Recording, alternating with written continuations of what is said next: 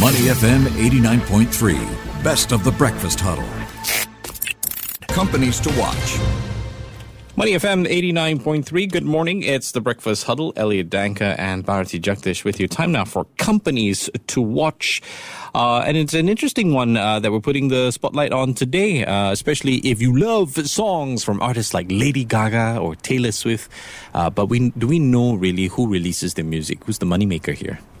Yeah, exactly. Isn't it funny that we usually think of the stars, right, the singers, as the ones being the richest?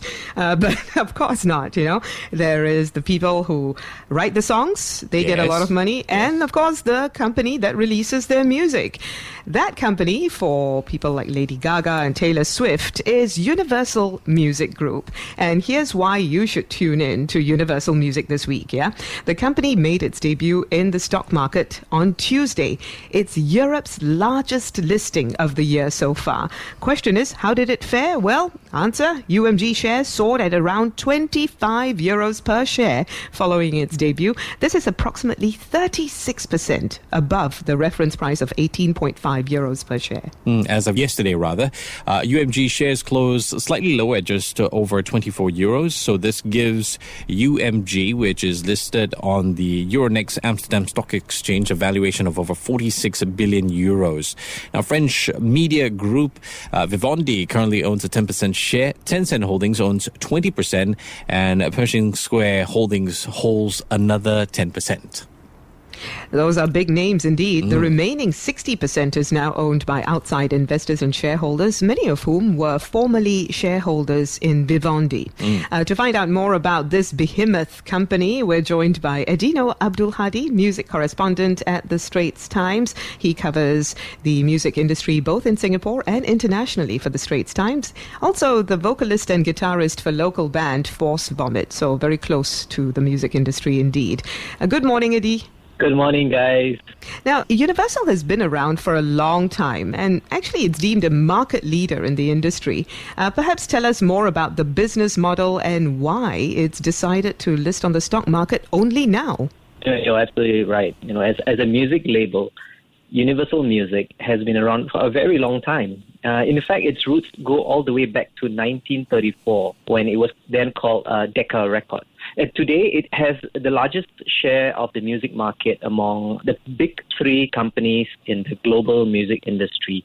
Uh, the other two being uh, Warner Music and Sony Music. As to why it finally decided to list on the stock market now, but perhaps it's only a matter of time. You know, the the way music is consumed by fans has changed a lot in the last ten years. Listening to music on streaming platforms such as Spotify and Apple Music has become the norm, and physical formats that used to dominate, such as CDs, cassettes, uh, vinyls, they've become niche items today.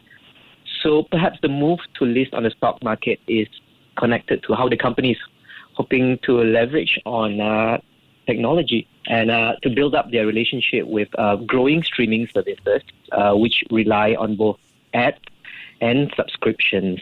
Eddino, it's very interesting yeah. because you mentioned that all three now are listed, yeah. and I'm curious as to what this means for competition. I remember back in the day when I was a when, when I was a music jock, you would mm-hmm. have mm-hmm. uh, representatives from these record labels try and sell you the artists, you know, bring CDs down, talk to you, uh, introduce them to you, uh, so that you would play them on air. And naturally, that's how they got exposure. But with technology, things are so different.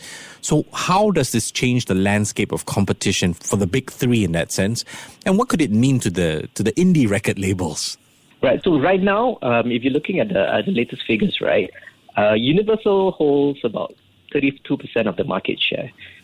Sony Music, 20 percent, and Warner Music Group, 16%. So together, the big three they hold about 68% of the share of the global music recording market. And then uh, you're talking about indies, right? So indies hold the rest. Okay. Of of the of the share. And uh, I, I'm I'm pretty sure that you know as, as streaming revenue grows, you know the the like you mentioned, the majors can also expect to benefit. So mm. I think we can expect each of the big three, you know, to try to increase their respective market shares. we have talked about the competition, the big 3 mm-hmm. but you mm-hmm. have also clearly mentioned that Universal is still the largest and has the greatest market share. Yeah. What is the secret behind this? What's given it its edge? I think if, like you mentioned, if you ask any music fan, right, like me included, uh, they don't really care about which label their favorite artists are from. The most important thing for us is the music, the singers, the bands, the artists who are making the music, right? Uh, mm. But I think that so I think that Universal's biggest strength is their stable of artists, right? And so they're very good at spotting them and making their picks. Do you think? And yes, and their roster is very eclectic, and it caters to every generation of music fan. Uh, uh, like pretty much every genre that you have right now. For example, like for the older generation of fans, you know, Universal Music has music from uh, legendary acts such as the Beatles. You know, it's probably one of the biggest bands of all time. Mm. Uh, the Beach Boys. You know, Bob Marley. You know, reggae icon. If you're a hip hop fan, they've got two of the biggest rappers in the world right now: Kanye West, Drake, and you know uh, mainstays like Eminem. They're all under Universal. And if you're a pop fan, Universal has the big ones: Taylor Swift, Justin Bieber, Lady Gaga, even the top newcomers like Olivia Rodrigo. So these are all pretty much household names right now. Mm. I, I, like that you bring up talent because all the talent that you mentioned, a lot of it, I mean, we're very familiar with it. Some of the greatest mm-hmm. artists uh, from the Western side of the world. Now, let's not forget the Asian side is, well, it's, it's, it's set to dominate, especially when you look at Billboard charts and how bands like BTS uh, mm. are really dominating the charts and they're gaining a significant foothold in the United States. Is there a plan that you're aware of, maybe perhaps to, to horn Asian talent? Uh, by Universal Music and, and really dominate in a more global sense and, and diverse at the same time? Yes, from what I understand, last year, in the past year and a half, because of the pandemic, like mm. live streaming has been growing. Yeah.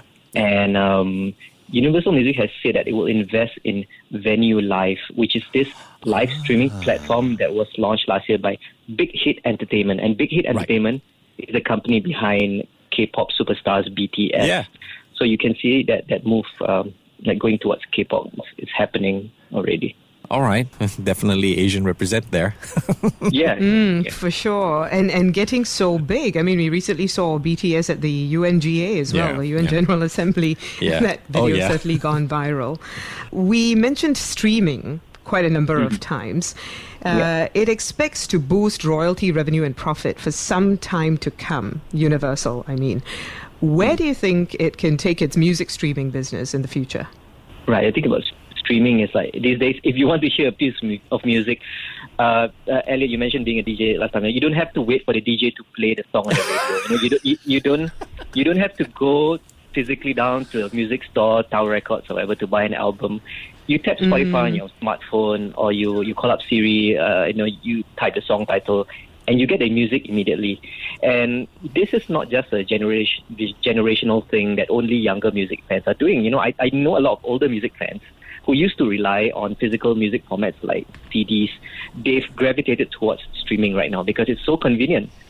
So mm. I think you know Universal Music will seek to strengthen their partnership uh, with music platforms such as Spotify and Apple Music and um, even social media platforms where music play a big part, such as TikTok. Uh, yeah. After all, there's, there's a whole new generation of music fans, a whole generation of new music stars, such as Lil Nas X and Doja Cat, who built up their popularity through TikTok. You know, their songs blew up in TikTok first before mm. they went into the mainstream Mm. And and that obviously, you know, with social media, it's it's obviously gonna sort of really explode uh, where where these uh, huge record labels are concerned. Uh, you know, even Instagram that's competing with TikTok, uh, they have introduced uh, music on Instagram stories. As a fan, I mean, I, w- I wanted to ask, what does this mean for the customer or the consumer? Honestly, they don't care as long as they can get their music right. Yeah, yeah. They just want to know that this is my favorite song. I want it in my Instagram. I want it in my TikTok. So, but I think that uh, what we can expect, you know, is that Universal Music will, will, will leverage on technology to, to deepen that connection between the fans uh, and music and the artists. For example, uh, away from social media, you know, when it okay. comes to major album releases these days, there's a trend towards having artists put out enhanced versions on streaming services, which is kind of like your when you buy CDs last time you used to have the, the extra versions, you have the deluxe versions, you have the regular versions. yeah. You have you have that on streaming services right now. You know, so for example, like you have the enhanced version would have videos, interviews, uh, maybe Easter eggs, some fun stuff, Yeah. interactive features. They pull the listener deeper into the music. You know, and uh, like I yeah, it's mentioned, I about believe that- gamification uh, to some extent. Yeah. Gamification Yeah, of yeah, music, yeah. even. Yeah. Yeah, and like I mentioned, I believe that you know, live stream gigs uh, are not going away anytime soon. You know, even as uh, concerts are slowly coming back, you see in the US festivals are back, in the UK festivals are back, in Singapore, uh, to a certain extent, you can go to concerts and all that. But I think live streams are here to stay, and I think that uh, artists under Universal will have opportunities uh, to tap into cutting edge technology that will make online performances, online concerts even more immersive than they are today. Thank you very much for that, Eddino. Eddino Abdul Hadi, music correspondent at the Straits Times. Thanks for joining us this morning on Money FM 89.3. Before acting on the information on Money FM, please consider if it's suitable for your own investment objectives, financial situation, and risk tolerance.